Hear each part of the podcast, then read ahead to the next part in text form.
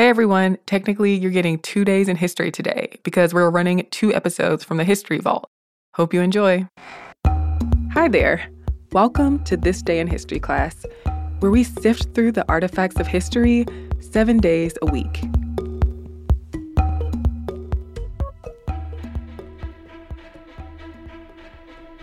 The day was April 12, 1961. Soviet Union cosmonaut Yuri Alexeyevich Gagarin spent 1 hour and 48 minutes in space aboard the spacecraft Vostok 1, becoming the first person to fly into outer space. Gagarin's pioneering flight garnered a ton of celebration from around the world, and the space race between the US and Soviet Union was intensifying. Gagarin graduated from the Soviet Air Force Cadet School in 1957. By 1959, he had risen to the rank of senior lieutenant in the Soviet Air Forces and was interested in becoming a cosmonaut. The next year, Gagarin and 19 other pilots were chosen to take part in the Soviet space program. He became one of the Vanguard Six, or the group of cosmonauts who went through accelerated training to be sent into space through the Vostok program. The program was the Soviet spaceflight project that aimed to send people into low Earth orbit and then bring them back to Earth.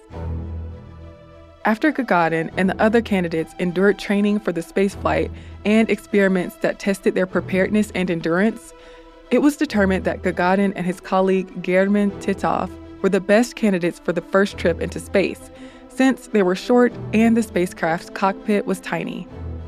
In the end, Gagarin beat out Titov when he was slated to make the first human flight in space. Many of Gagarin's peers believed he should be the first to venture into space, and a doctor who evaluated him said he was modest, had quick reactions, and appeared to understand life better than a lot of his friends. Launches that sent dogs, mice, insects, guinea pigs, and other organisms into space in 1960 and 1961 were successful the last uncrewed test mission in late March of 1961 sent a mannequin and a dog named Zvezdochka. It was completely successful, so the Soviet Union decided to move forward with the crewed mission. Just before he took off, Gagarin joked about having enough moonshine to go with the sausage he was given to eat once he got back to Earth. At 9:07 a.m. Moscow time on April 12, 1961, the Vostok 1 spacecraft carrying Gagarin blasted off from a launch complex called Baikonur Cosmodrome. As it lifted off, 27-year-old Gagarin yelled "Poyekhali," translated to English as "Let's go."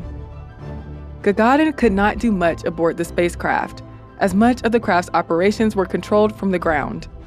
He had a manual override code and there were provisions on the spacecraft in case a malfunction caused him to have to stay in space longer. But his single orbit around the Earth was uneventful. In the nearly two hours that he was in flight, the Vostok 1 reached a maximum height of 203 miles.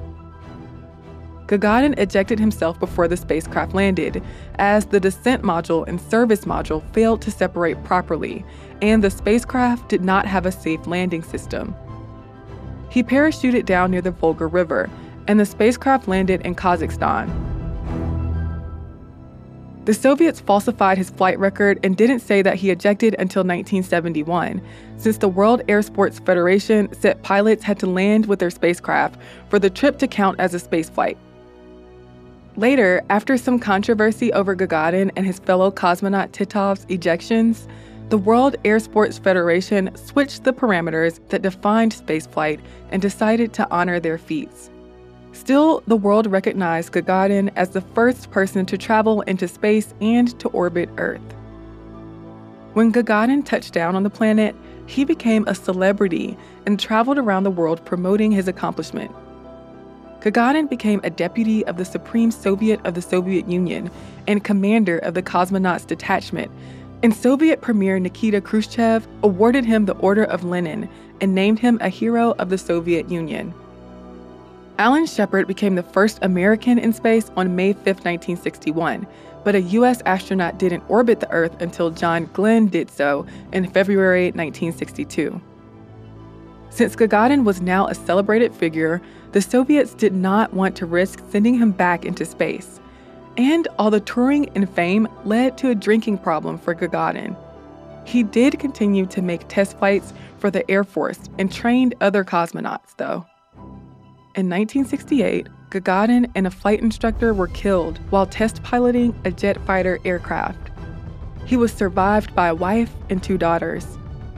Soon, the US and Soviet Union space exploration rivalry turned into a collaboration, and April 12th is now known as Cosmonautics Day in Russia and other former Soviet states. And the United Nations General Assembly has declared it the International Day of Human Spaceflight. I'm Eve Jeffcoat, and hopefully you know a little more about history today than you did yesterday. If there's something that I missed in an episode, you can share it with everybody else on Twitter, Instagram, or Facebook at TDIHC Podcast. Thanks for listening today, and we'll see you again tomorrow.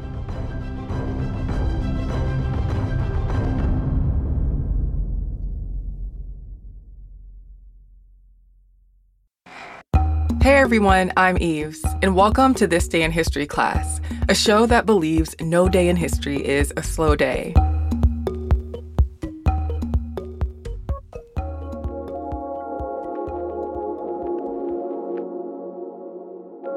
The day was April 12, 1988. OncoMouse became the first animal to be patented in the United States. Before 1980, it was believed that living things were not eligible for patenting. But while working at General Electric, genetic engineer Ananda Mohan Chakrabarty developed a bacterium that could break down crude oil, an ability that no naturally occurring bacteria had. When General Electric filed a patent application for the bacterium, the application was rejected. The Patent Office Board of Appeals affirmed this rejection. But the United States Court of Customs and Patent Appeals reversed this decision, saying that, quote, the fact that microorganisms are alive is without legal significance for purposes of the patent law. The Supreme Court affirmed the decision of the Court of Customs and Patent Appeals. In the 1980 case Diamond versus Chakrabarty, the Supreme Court ruled that a live human made microorganism is patentable subject matter as a manufacture or a composition of matter. It said that the bacterium was patentable because the patent claim was not for a quote, hitherto unknown natural phenomenon, but instead had markedly different characteristics from any found in nature. The bacterium, known as Pseudomonas putida, is the first patented living organism in the world.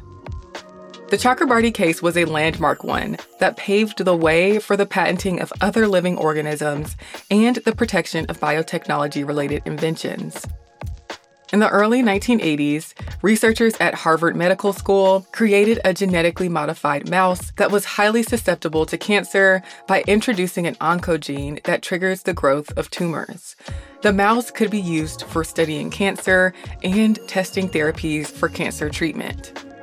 In June of 1984, Harvard College filed a patent application for the so called OncoMouse in the US. That included the process by which the mice were produced and the mice themselves. Harvard went on to file applications around the world in countries like Australia, Canada, Ireland, Belgium, and Denmark. In 1987, the US Patent and Trademark Office said that, quote, non naturally occurring, non human, multicellular living organisms, including animals, were patentable. This paved the way for the OncoMouse's patent to be granted. On April 12, 1988, the U.S. Patent and Trademark Office granted Harvard College patent number 4,736,866.